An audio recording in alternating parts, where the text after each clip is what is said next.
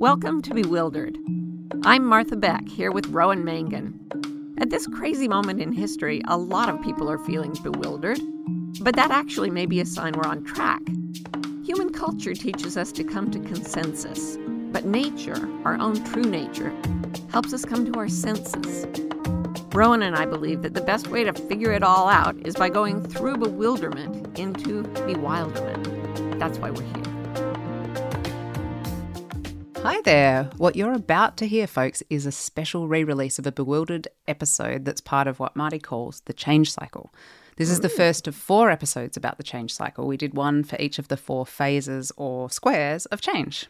Yeah, it's like sort of knowing the calendar of four seasons. Understanding change in this way can actually really help if you want to live according to your true nature. And as you'll hear in the coming episode, Bug Soup, square one is what happens when your previous identity can no longer remain constant and you have to melt down. hmm So you can find more information, including visual references and helpful hints at marthabeck.com slash change. Hope you enjoy the episode. For almost 30 years, I've been teaching people to do something that I call reading your internal compasses. I believe we are all born with direction finding mechanisms that are inherent in us and will help us find our best destiny. Uh, a few years ago, though, I realized that a lot of people were getting very, very anxious. And this is true. Anxiety is going nuts all over the planet. So I spent five years researching and writing a book about how to read your compasses and lower the anxiety that's getting between you and your right life. And I'm very excited about the book. It's coming out in 2025, but I would love to teach you about it before the book comes out. So this summer, I'm doing a course called The Wayfinder's Compass Moving Beyond Anxiety. And you can check it out by going to marthabeck.com slash compass, and we will have a fabulous time putting you on course for your North Star. Hi, I'm Martha Beck. And I'm Rowan Mangan, and this is another episode of Bewildered, the podcast for people trying to figure it out. How you doing, ah, Marty? I'm doing pretty well. It's been a while since we sat down to do this, and it's really fun to be here again, I have to say. But they don't know that. Our listeners don't know that Oh. because of the magic of something Ooh. of I guess like regular releases. It's we're supposed We to we deposit them in a special eggery. Yeah. They're like eggeries. We put And a little you all podcast. have the illusion that we do things regularly. But in fact we don't. As we as we very often end up saying on That's this true. We say it like every time, and then we say, "Oh, but they don't know because of the magic of whatever." But we're wrong, we're wrong. and And they're it's right. wrong. Anyway, what are you trying to figure out? Well, Marty, as so often, what I'm trying to figure out today is what the hell is wrong with me? Oh, this should be quick. right? So, case in point, Okay. don't know if I've ever mentioned this on the show before, but we have a mm-hmm. young daughter. I don't think you've ever said that. No. No. Nor have I. We never, ever, ever talk about it. She's very, like, we don't really notice her very Nah, much. she's so very low-key. inconspicuous. Yeah. We give her a low priority. Yeah. She just sort of sits in the corner quietly most of the time. anyway, so one of her hobbies at the moment is that she likes to play hide and seek. Mm. And I find that it, bedtime runs a lot more smoothly if we do a little hide and seek first. Mm. Little, you know, I scratch her back, she scratches mine. Um, I didn't know that was part of hide and seek, but now I want to play it again. Ah, you don't want to play it the way she plays it, Marty, because it's terrifying. It, what? Well, I mean, and this is to the what the hell is wrong with me? It shouldn't be terrifying to play hide and seek with your toddler, but here we go. So, first of all, playing hide and seek with Lila involves her taking you to the place that she wants you to hide. Right. In this instance, her toddler bed. So, which is like a crib with the sides taken off, for those of you who don't know such things. All right. I climb into the toddler bed and then she says, Okay, now I'm going to go and count. She walks out of the room and here's what she does though she Mm. starts counting. She's great at counting. Um, a bit random. One, Seven. but then for some reason, and this is where it starts getting. mm, Mhm, As she gets closer to 10, mhm. she starts to whisper the numbers. Okay. And I personally find it very disturbing. Like I can't exactly explain it, but when you go one, two, three, four, that's one thing. But then when it's like eight, nine, so then she comes in. Mm. Ready or not, here I come. well, now And you're by the- scaring me. By the way, ready or not, here I come is a scary threat. It's a terrible thing to say to a person. Yeah. What if your doctor said that to you? Instead of knocking on the door, they just stood outside and went, Ready or not, here I come.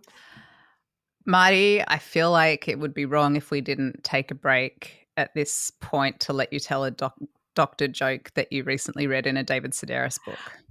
You th- okay. Yeah, oh, I absolutely. This is a think- family show. Okay, first No, it is not. It's an adults to- only show. So this is a joke from David Sedaris' book, A Carnival of Snackery. And to give full attribution, he heard it from Phyllis Diller, and now you're hearing it from me. Here's the joke. A man goes to the doctor. Doctor says to the patient, You're going to need to stop masturbating. And the man says, Why? And the doctor says, So I can examine you. End of joke. It did make me laugh and laugh, I have to say.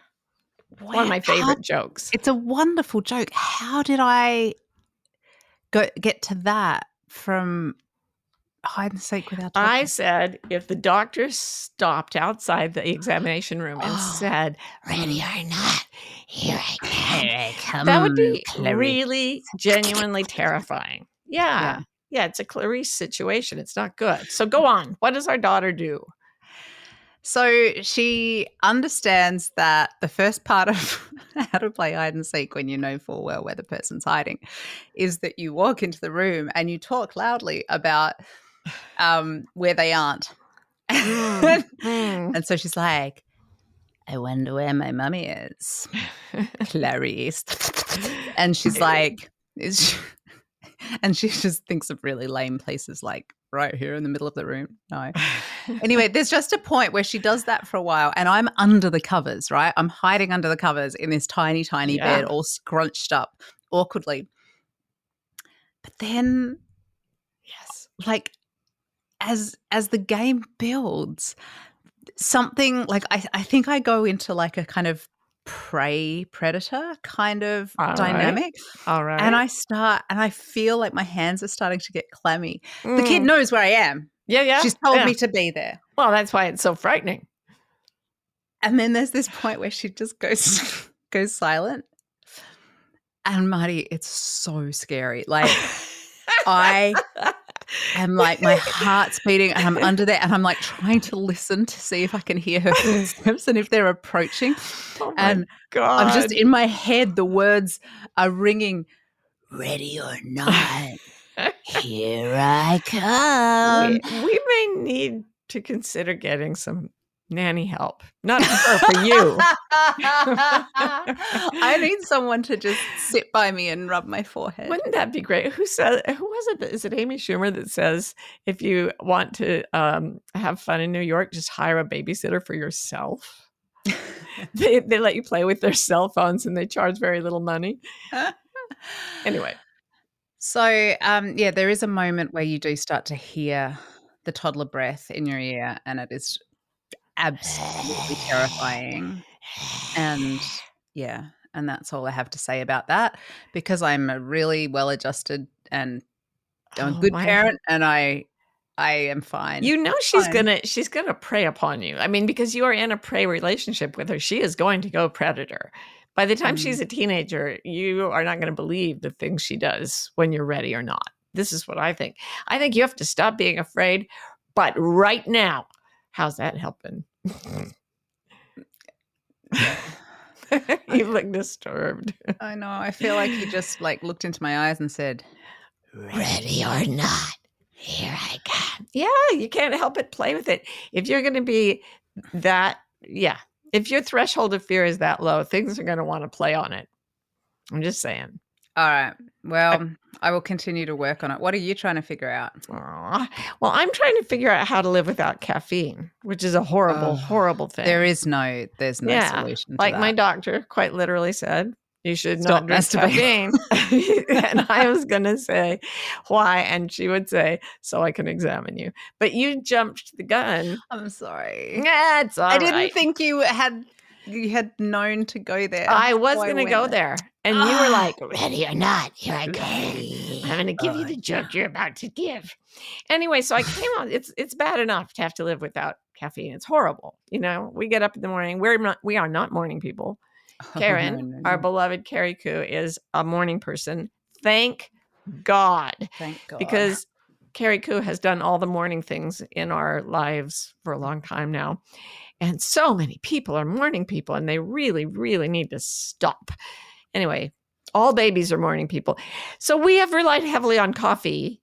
And I, I, we have coffee down to a science. We've got really Mhm. good coffee, right? yeah, And now I can't have caffeine. yeah. So I get, I got up in the morning. I was like, uh, cuckoo, I can't have caffeine. The doctor said I can't have caffeine, so I can't have my coffee. And Karen said, It's fine. I'll get you a cup of tea. If you drink two of them, it's as strong as coffee. And I said, Yeah, because of the caffeine, which I'm not allowed to have. She's like, All right, well, Coca Cola has some caffeine in it. I could get you that. And I was like, Again, Karen, the issue is not how is the caffeine delivered. the issue is I can't have caffeine in any form, but it drives her. She's so sweet. She wants me to have whatever I want, Yes, and I want does. caffeine. So she keeps trying to deliver caffeine to me in disguise. Yeah, she's trying to trick you into Exactly. doing what And your doctor said the, not to do. the sad thing and the painful thing for everyone in the family, I think, is the look of stricken disappointment on her little face Mm. every time she tells me another thing that's full of caffeine that I could now eat because it's not the other things. And I have to say to her, no, Carrie Koo, it's the caffeine itself. Yeah. But she did recently show us a picture of a southern flannel moth caterpillar that would probably make me wake up out of sheer terror. So that's something she's got going for her. I have to say this. I should have saved it for another podcast, but I'm brimming with the knowledge. I knew this was going to happen. The southern flannel moth caterpillar, also called the tree asp, asp, as in the kind of snake that killed Cleopatra, because they it is one of the most venomous creatures in North America, and it looks like a blonde Elvis. It's got this big pompadour of fur, and it just wiggles around, and then it turns into a moth that looks like a bunny rabbit. Violently poisonous. Never touch a caterpillar, especially if it's furry. That's what I have to say about that. We had a caterpillar, a really big caterpillar that tried to break into our house Yes. in Africa, in It- South we Africa. I heard it going, or not, here it comes. Yeah. Yeah. And then it tried to come in. It was huge. It successfully came in through a closed door. We don't know how. And then Ro did try to sloop it out with a stick. I was being butch that day. And it freaked Oh my god. out. This six inch long caterpillar and meaty. It was a meaty caterpillar. And it had this weird little conniption fit, like a Mhm. seizure. Mhm. And I don't think I'll ever sleep again. No, it brought me to my knees. and then there was a spider the size of my hand. And then later in the same place on the same curtain, a huge ass scorpion. Yeah, we were like channeling some big, powerful animal medicine energy that day. Yeah, we wanted big animals. We did not get the elephants. We got the damn caterpillar, but they were terrifying. We got terrifying, We got- huge, tiny animals. Yeah, we got huge versions of tiny animals. That's so Hmm. interesting. Mm, that would be a good title for a book. Huge versions of tiny animals. If only we'd had tiny versions of huge animals, we would have had an elephant in a teacup instead of the spider. Ah, I want a giraffe in a teacup. Oh, that would be so cute. But it would kind of obviate the whole purpose of a giraffe, right? Which is to be tall. Well, and the whole point of cup of tea. Does not have a giraffe in it. Seriously, I promised to get off this topic, but when our friend Boyd came to get the spider for us, because we had to call someone to come get the spider, he brought a teacup. And even his sister Bronwyn, who grew up in South Africa on the reserve with him, even she looked at him and said, Boydie, you're going to need a bigger cup. It was bigger than a teacup. Marty, What? I just love that you are so hypocritical that you can tell that story without even mentioning that maybe three, four years earlier in the same room. Oh, God, this. I had repressed this, and now here it, ready or not. Well, guess what? Some uh of us can't repress it because we're not. Better tell the people. She gave me spider coffee. Oh, I did. It was, and like, this is not a small spider. Like, okay, so yes, my beloved made me a cup of coffee first thing in the morning. First thing Very, in the morning. very sweet of her. Not a morning person. not a morning person, doesn't necessarily check the bottom of the cup. Who does? The white, it's white on the inside. That spider was brown, dude. And it was huge. Like, it was the same kind of spider that later you made a big fuss about being on the curtains. That was in my goddamn coffee, Marty. I know. And the worst thing is, okay, the worst thing is, it wasn't at the top, it was at the bottom, and you drank the coffee. And then a big leg kind of floated out of the gloom of the coffee. Oh, it was disgusting. It.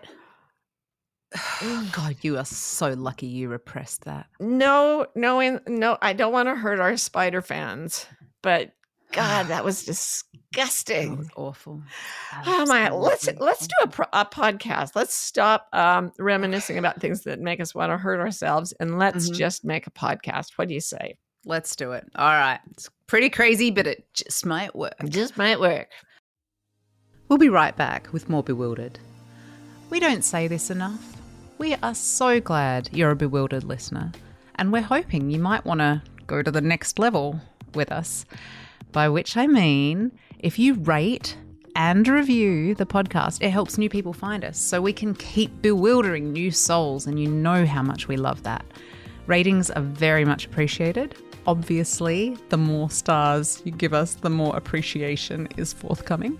Reviews are quite simply heaven, and we read every one and exclaim over them, and we just love you all. Mwah. For almost 30 years, I've been teaching people to do something that I call reading your internal compasses. I believe we are all born with direction finding mechanisms that are inherent in us and will help us find our best destiny. Uh, a few years ago, though, I realized that a lot of people were getting very, very anxious. And this is true. Anxiety is going nuts all over the planet. So I spent five years researching and writing a book about how to read your compasses and lower the anxiety that's getting between you and your right life. And I'm very excited about the book. It's coming out in 2025, but I would love to teach you about it before the book comes out. So this summer, I'm doing a course called The Wayfinder's Compass Moving Beyond Anxiety. And you can check it out by going to marthabeck.com slash compass, and we will have a fabulous time putting you on course for your North Star. So, we are actually doing a Be Wild Files episode today. Woot, woot. And Yeah. that's nice, which means that we get to hear from y'all, our beloveds, out in in the in the listening world of listeners. And um, today, that person is Celestine. That we're gonna hear from. Celestine! Hi, Rowan Marty. My name is Celestine. What I'm trying to figure out is when to stop trying to figure it out. I have spent the last 12 months in bug soup, um, dissolving all the different areas of my life, and I'm starting to see the path of the future. But the control freak in me wants to show up and plan it out, break it down, make an action plan. And there's another part of me that now understands that it's just my job to show up and watch it unfold. So, where do you find the balance? Celestine talks about bug soup, Mm. one of my Yes. favorite expressions in the English language. Mm. And a central term, I think it would be fair to say, in Martha's work. Yeah. So, in Wayfinder Life Coach training, which she develops developed once upon a time. I keep developing it. Yeah, it's a it's a I just development, keep developing it. and sh- and it is sort of loosely based around this brilliant concept of the change cycle that she Hmm. made up in her own little head, and it's It was data grounded.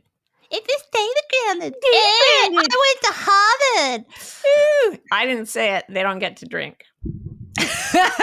There I didn't drinking. say it. You said it. Say it again. no, don't say it. Keep going.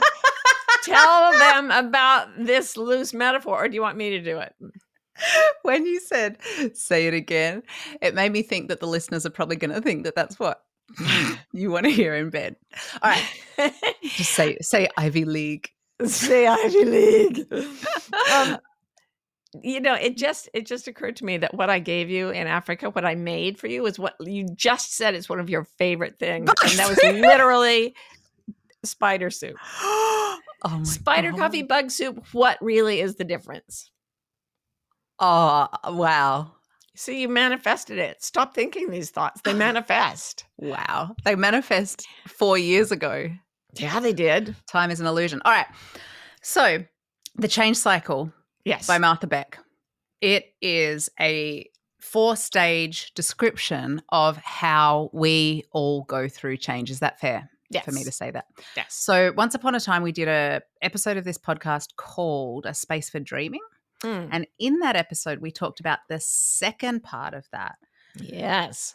which so Marty calls it square one, square two, square three, and get this, square four. Mm. So the space for dreaming was about square two. We're going to go backwards today and talk about what Celestine is is referring to when she says bug Okay. soup. All right. So a change occurs when something hits your life that does not allow you to remain the same. So it could be a shock like a loss, or it could be an opportunity like a job interview or whatever, or it could be just growth that you just outgrow your life. Anyway, for a- for a caterpillar like the one that assaulted us that day, mm-hmm. it's the thing that triggers it to go into its little change, big change, big metamorphosis is that it gets full fed. And that means that it has the same bulk as the eventual butterfly or moth. It has exactly, but they, they, you know, it has to grow until it's big enough to make a whole butterfly. And then something inside it gets triggered. This is literally true. What she's saying right this now. is literally true. And that full fed caterpillar will make a cocoon and he'll just lie inside there. And I used to think they just lay in there um, growing long legs and wings, but they don't. They disintegrate, at least many species disintegrate inside the cocoon until there are no two molecules that are hanging together anymore and then it triggers that that condition triggers something called the imago cells and the same cells are now reorganized and regrouped into a butterfly. It's like you took uh, a, a person made of Legos, and then you took apart every other every Lego from every other Lego, and then you made a totally different shape out of exactly the same number of Legos, right? Mm. So this meltdown process is what uh, what happens to us when we hit a place in our life where we can't go on being what we've been before, and we don't like it much, Mm-mm. And we don't resist. We don't accept it. We resist it, and our culture doesn't even have language for it. So when it happens to you, when your life is hit, like classic thing that affected us all, the pandemic, right? Mhm. COVID 19 spreads across the world, everything shuts down. Nobody could be what they were before that.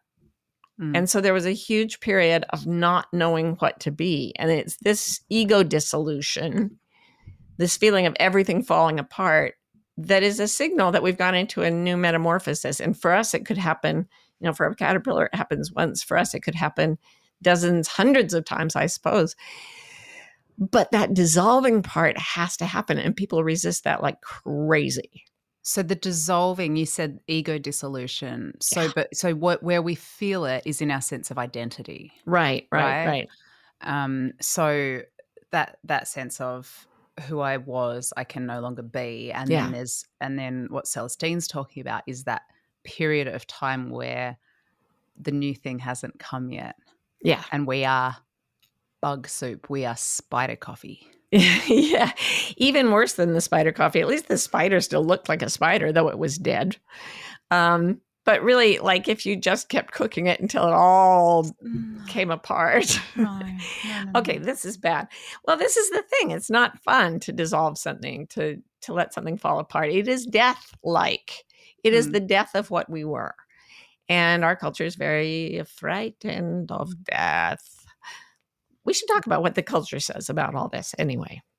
Yeah, I mean the we've discussed before that the culture does not really like change, doesn't really acknowledge it, doesn't really accept it. Except like change for the better. You know, th- there are certain Oh, things. every Constant, day in every way, I'm getting better and better. That's like the one thing we're allowed to do. That's true. That's true. Um, no, there's and there's absolutely no room for this process, this natural process that does happen many times. There's no, like you say, there's no language for it. There's no, there's no space made for it. So I Yeah. Like the first thing, if we're talking about these, this square one, this death and rebirth process that we'll all go through in our lives, it's, it feels really important to me that our first priority is to make that space because it's kind of big and when it happens you kind of got to let it happen Yeah. And you, yeah, you put it once. You said you have to insist on your right to melt down yeah because the world around you, at least in our culture, is not going to be supportive of it.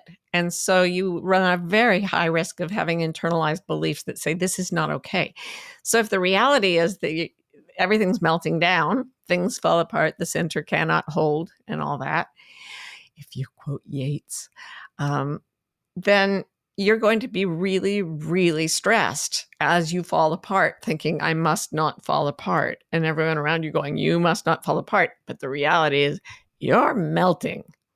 And it just happens. so the melting can happen in a lot of different ways Mhm. and even in just in certain parts of our lives like you could be sort of more or less have your shit together with your family and at home and your Mm. relationships and stuff but you might be in a square one with work where you're just Right. like no this isn't serving me anymore i need something new but i don't know what it is yet so i i thought i'd talk a little bit about like a really massive square one that i had recently Okay. um, Were you full fed? That's funny because I had a baby, and just before that baby came out, I do not think I've ever felt more full fed. Mm, yeah, yeah. I was full. I was full of baby. Yeah, you were full of baby. Ooh. So there's this lovely term that people are starting to use, which is matrescence, and Mm. it's the process of becoming a mother Hmm. from not being a mother to Mm. being a mother. And what's lovely about it is like adolescence or senescence, you mentioned. Mhm. Um, it's a period of time. It's not a like toggle switch Right. from not to that. it's not yesterday I was a caterpillar and today I'm a butterfly. No. Exactly. And what was interesting to me about this square one for me is that I had my daughter late um, by most biological standards. I was 40, I'd just turned 40 when she was born. So I'd had a lot of life before becoming a mother. Mhm. I was very conscious that I wanted to do it. I prepared for it. I could not have been told more explicitly or more times that this thing I was doing would change my life wholly and utterly, right? Mhm. So the bit I wasn't prepared for though was the bit where it changed my life wholly and utterly and irrevocably and freaking every second of my life Yep. is different now. And not and because I'm different and, and a whole new self was given birth to.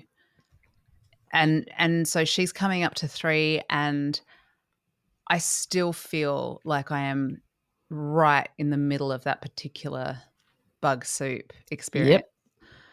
And I don't know when I when I take form Mm. again after this in the part of my life where parenting, motherhood lives. I know I won't be the same as before. I won't be what I am right now, which is an absolute freaking mess. Um, I will be. I always am. well, I mean, you know, I'll still be me. Right. um, but yeah, I mean, I I definitely will have new pieces to integrate into Yeah. myself, which are being born and being melted every every day, every week. you Yeah. know, as as we go forward. So yeah, they change so fast when they're little babies that you, you you just as you get used to one stage, they're another stage. yeah, And it's interesting how hard we try to hang on to the previous stages. that's I call- so true. I call it grabbing backwards. Yeah, And I grabbing backwards is something that I can feel myself doing very often. And I've been actually doing it a lot since we, we went off to I was working on my my chapter book and my picture book. I was working on a creating the illustrations for a children's book, plus I'm working on a nonfiction book that I'm actually under contract to create. And I was like on fire with my research and my uh, the the momentum of writing and I was drawing all these pictures and then I was doing I was getting up at 4 and doing things and I just had to put it all on pause go to Africa for a month and I resisted that too because it was like no I don't want to my life is so great right now. Then we get to Africa and of course to South Africa we're seeing our friends we're out in the bush and it was wonderful and I completely let go. And just like every single time you you every trip is always going to be new right? So it was this completely brand new experience and i thought oh good that, that i put my life on pause we've been back for weeks and weeks.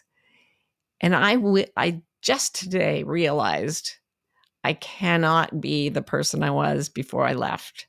I have to approach the book. I mean i read what i'd written before i left and i went oh yeah this is bad. Started the book over after writing the first 100 pages had to start a whole new like i looked at my art supplies and thought i actually don't know how to use those. I have no idea what to do with them so i was i've been grabbing backwards for weeks now and it doesn't work. I forgot to just let myself melt. Mm, but even something small like that i grab backwards for my identity. So your your writing career is in is in bug soup at the moment, or maybe is just starting to give you some hints. Yeah, this book is it, the book became bug soup, even though it's on the same Ah, topic. It yeah. it had to be completely different.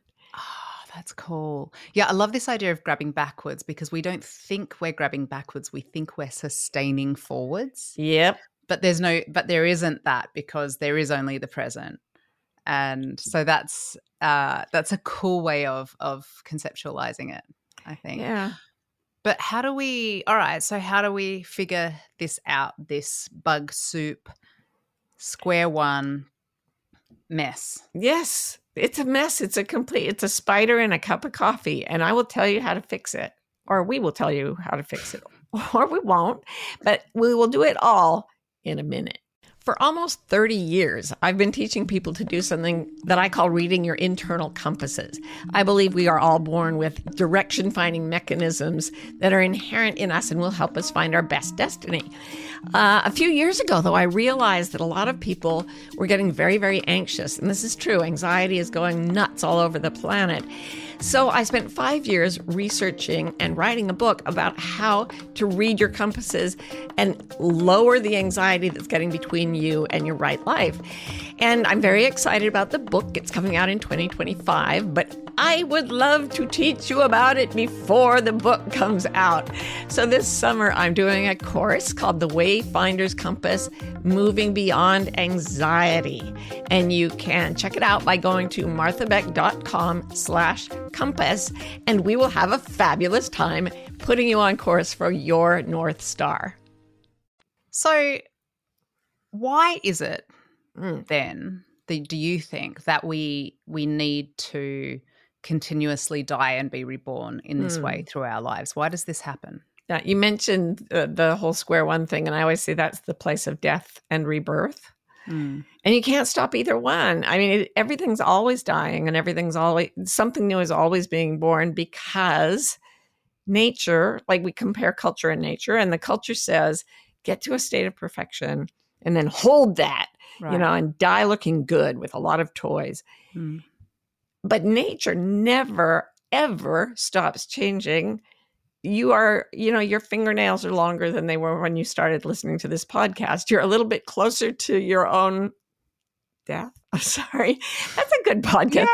Yeah, ready or not. Yeah. um, but seriously, everything's always in flow, and we get attached to a state of being, and we say that is reality. And then when it continues to change, it's like, what? What? No, don't let it change. We need to hold this state of being. And it's it's almost like our whole culture is about trying to hang on to what cannot ever stop leaving and arriving Hmm. you know our reputations our legacies our lives they're they're all just dust in the wind right Right. So because there's only the present and the present is only ever change, like the reality of change. It's like we we we get stuck in a in a state of grabbing backwards because we that's what we're doing when we think we're staying the same. Is that right? Is that yeah and i think there's two ways it's either regret or anxiety. The regret is oh i looked so much better a year ago. I've got to get back to that. Mhm. and the the anxiety is shoot i look like this now. What am i going to look like in another year? Like the the continuous change thing is not so much fun when you're out of your um you'll see this when you're out of your 40s it becomes a real debacle it's like well, I personally won't be be leaving my forties. yeah I you'll I'm look exactly the same yeah, it's like um it was Pema Chodron, the Buddhist nun, says we somehow really believe that our skin, our hair, our teeth will never change. Like not like an older person. yeah. And then we get old and it's a complete surprise. It's just like having a baby. You know it's coming and it's a total shock. Yeah. So actually, they say one of the, uh, I saw this thing on senescence, speaking of essences, and they said the, the single most common reaction to being old, like when they talk to people who are over 100, is that they are shocked that they aged. Mm. And I think I have a reason for that, but I'm going to say it in a minute. But anyway, it's like I was looking. We we watched a show the other day with Shirley MacLaine in it, and she was playing this role, and she's 89 years old when she recorded the show. And I remembered seeing her get an Academy Award in like her 50s, and talk about how hard it was for her to age. Hmm. And the whole room kind of went quiet, like she was speaking the unspeakable in this room full of Hollywood perfect stars and and then I saw her at 89 and I was like you're magnificent. But who is she? Is she the teenage person that started acting? Is she a baby? Is she the glamorous 30 year old is she the 50 year old saying it's hard to age? Is she the 89 year old yes. She's all of them. Yeah, is there something about how we perceive when we're very young that so- someone's age is somehow feels intrinsic to their identity? Hmm. Like I remember saying to my father, at, like I was quite young, and I said something about how old people dress. like I had this idea that once you reached a certain age, you had to put on old people clothes, and is, I was like, is that not true wait what well, and I said to him, like, why would you never see an old person in jeans? And he's like, well, I'm going to get old and I'm going to wear jeans. And now he is, and he does. So it, it, so the prophecy was, the, what, what- the prophecy was, it was what- fulfilled it was fulfilled. There's the word. I, I was like, what does, what is a prophecy? Um, and so yeah, I just I feel like I have this habit of thinking about identity and age, and probably lots Yeah. of other things as well as as being linked. And then yeah, you see a gap like that, yeah and and and it's confusing to Yeah, we something about our minds. We see states, statuses, like that is who that person is. And it goes all the way through. And then wait 10 years, they're completely different. And you're like, whoa, that was, I wonder why they let that happen. I certainly won't let it happen to me. But I guess they are like that now. Yeah, that's it. It's like it's such a funny thing that seems to be like a tendency of how we think. This isn't even in a nature culture kind of basket situation. It's it's like there's just this tendency to I think it's like all right, weird sort of metaphor incoming. Mm. Because we're trapped in bodies, right? Mhm, mhm. We experience what's a flow of change as like one of those flip books where it becomes like a little guy walking along. You know what I'm talking about? It, Mhm, you mhm. flip through the little book and the cartoon Right. seems to move because it's just incremental progressions. And there's a something sort of staccato y about it Mm. and um and so for us because we're stuck in the matter of our Mm. bodies we are experiencing it as death rebirth death rebirth death rebirth like Hmm. oh i'm falling apart oh i'm bug soup oh i'm coming back together Yeah. Right, right, right. but actually that's the illusion and what it what it actually is is just movement and flow and and this sweet beautiful constant flow it's just there's just this strange aperture that we look at it by because we've got we haven't got a great perspective on And- on what what's happening why does the aperture feel like calming? Like this will sustain. And when you say it's a sweet, beautiful flow, it sounds so nice. But if you say, yeah, you are not, you're older than you were five minutes ago, and you're just going to keep getting older forever, and then you'll die and decay and be gone.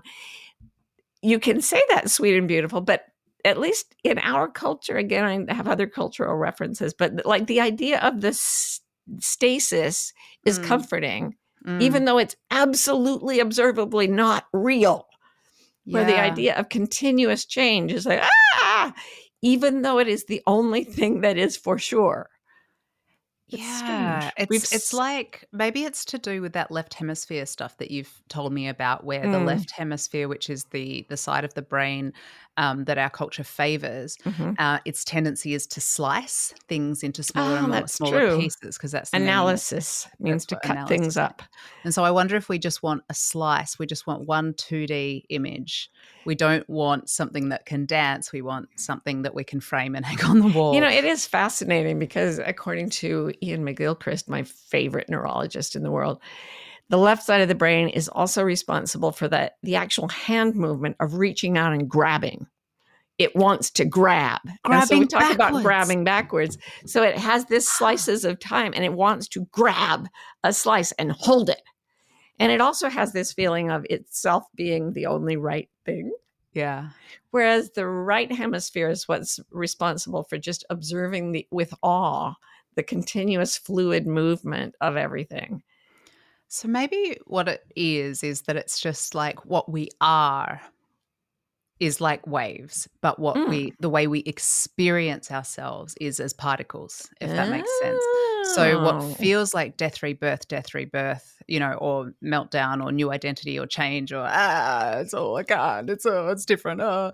Um, it's actually just a single, you know, wave coming into shore or you moving. are you are blowing my mind right now because this is saying that we feel like a particle even though we're a wave it really puts it into an interesting space for me because of the whole heisenberg uncertainty principle thing you know that Yeah, but you know, I s- Okay. sort of. I will talk a little. I'm sure I've talked about this before. It's been called the most elegant experiment. You're gonna in the double history of slip me right now? I'm going to. Oh my God, that sounds filthy. You're going to have to stop doing that so that we can make a podcast. Stop double slitting. okay. Ugh. there was an experiment that had nothing to do with sex. It had to do with light particles, with photons. They they created um, a barrier with two slits cut in it, and they shot these photons at the barrier, boom, boom, boom, and it they they would land. The photo photons would land on a photographic plate behind the two slits. I won't go into massive detail. Look it up if you haven't if you're not familiar with it. It's amazing. Bottom line, if they weren't measuring to see, or if they weren't looking to see which slit the particle went through, if they just went away and ran the machine without looking, the way that the light particles hit the photographic sheet was dispersed the way waves are in water. It was it was clearly showing that the light was like a wave going through a sieve and it was separating out into eh, the the the pattern that is characteristic of a fluid, right? But if they watched then the photons would just go through one slit or the other and just make two bars on the photographic plate. And what they this was this was discovered in like 1913. It's been known for a long time. But what they realized is that when it is being observed, the light particle and potentially all particles act like chunks of matter, like pinpoints of stuff. But if consciousness is not observing them, they array like a wave. In other words, when you look away, I mean, imagine this. This is not part of the experiment, but I often imagine this that every time you look away, whatever's behind you just disintegrates into energy. But the moment you look back, it hardens again into matter. Oh my God. It's not actually that far away from the implications of the double slit experiment. What? Yeah. Like, I don't know if if this is a bad idea to ask you this, but like, what? How do you take in the implications of this idea that the observation of consciousness fundamentally changes the nature of of the universe. Ah! well, I remember reading this in a physics book a long time ago, and it explained the experiment and then it explained the implications. And then it said, if after reading this, you do not feel as if the earth has disappeared from beneath your feet, yeah. go read it again. Oh. And I oh. did. And here's the thing you have to accept that we are fundamentally paradoxical. So trying to accept ourselves as waves doesn't really work because we experience ourselves as matter. But experiencing ourselves as matter doesn't work because we're constantly fluidly changing like a wave because we are both. And that means we are either or, we are both at once, and we are neither one, all at the same time.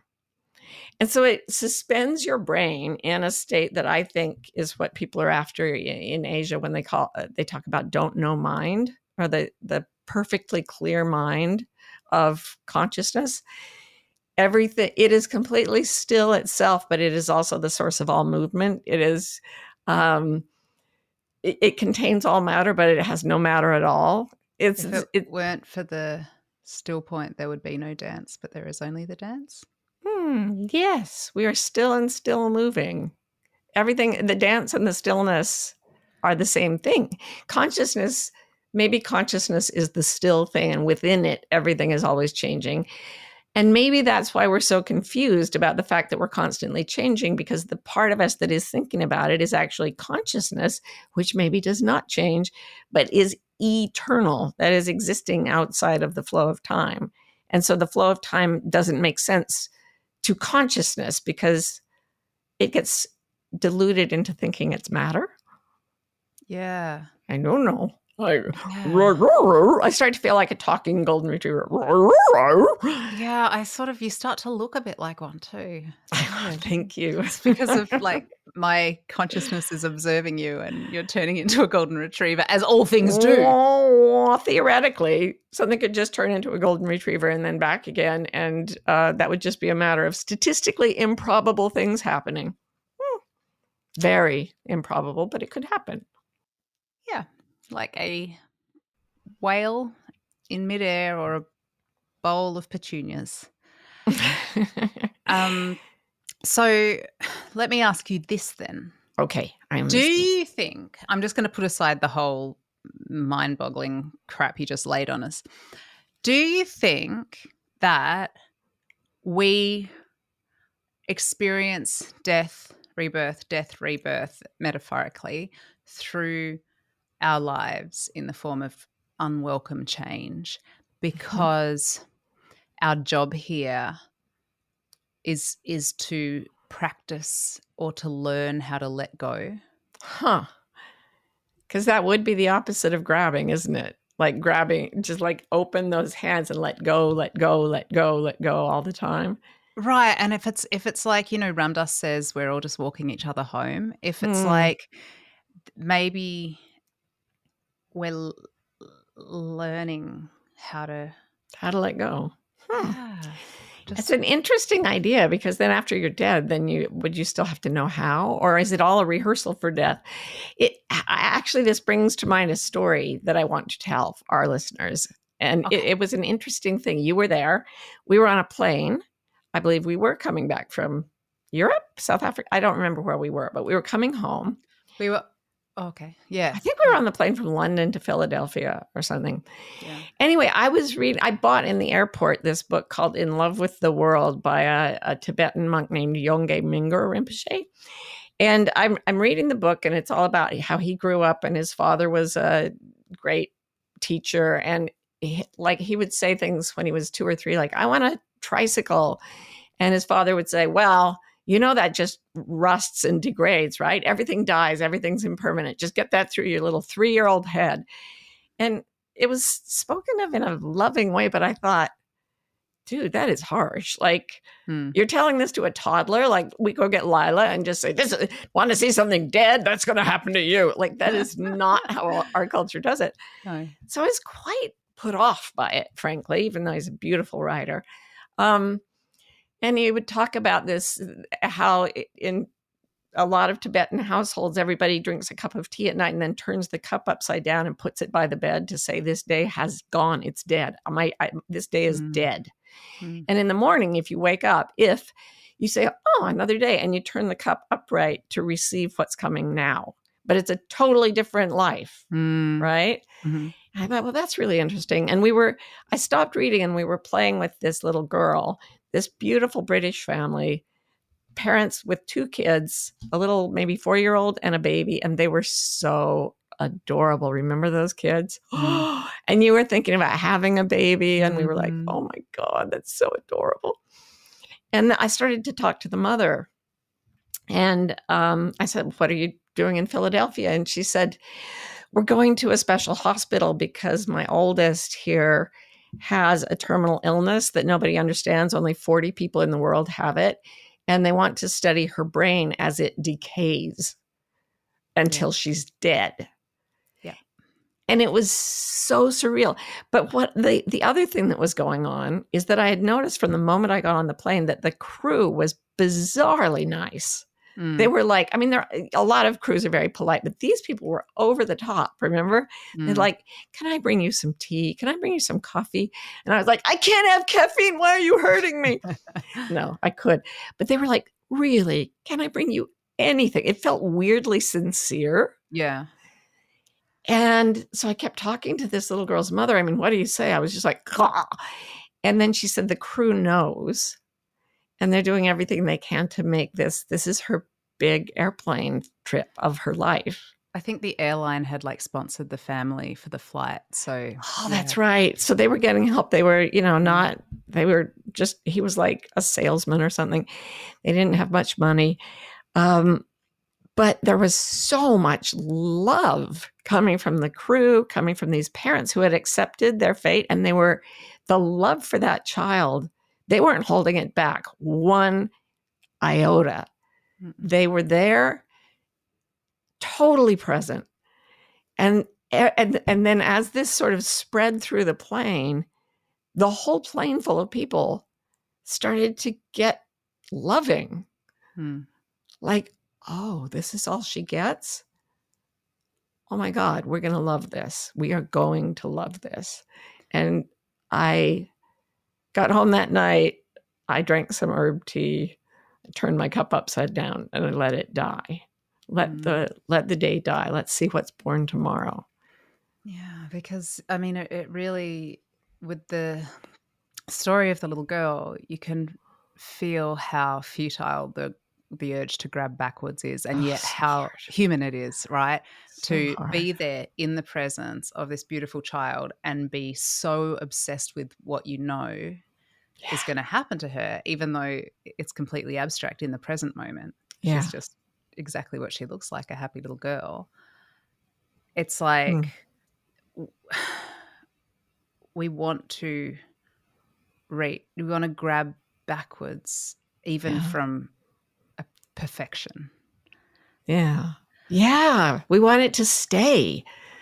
And and Yeah. that but that is the opposite of joy. What what I think we were seeing there, and what Mingyur Rinpoche was trying to say is, when you let it flow, when you are continuously letting go, that's when the beauty can reach you.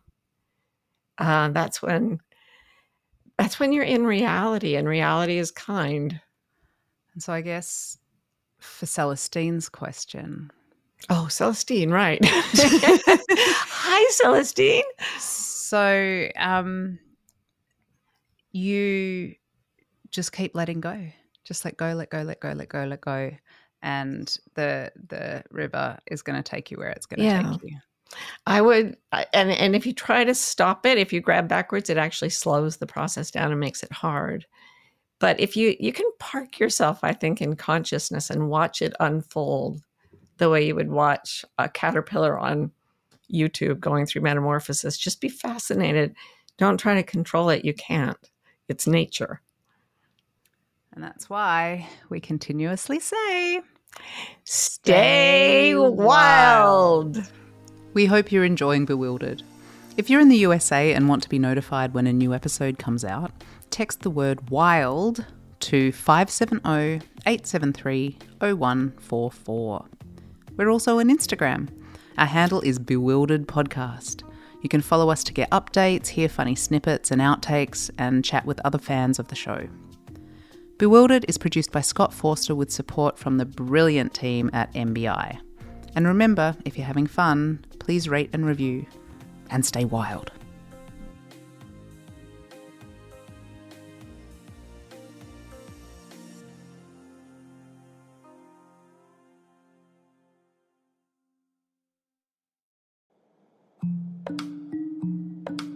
You know, what I'm seeing out in the world is a lot of fear and a growing amount of despair. Maybe you're feeling that way too, because the ways our culture has taught us to navigate the world, to navigate our lives, they are failing us. We need a new language. We need a new set of tools to find our way individually and as a group. And I know we can still do this.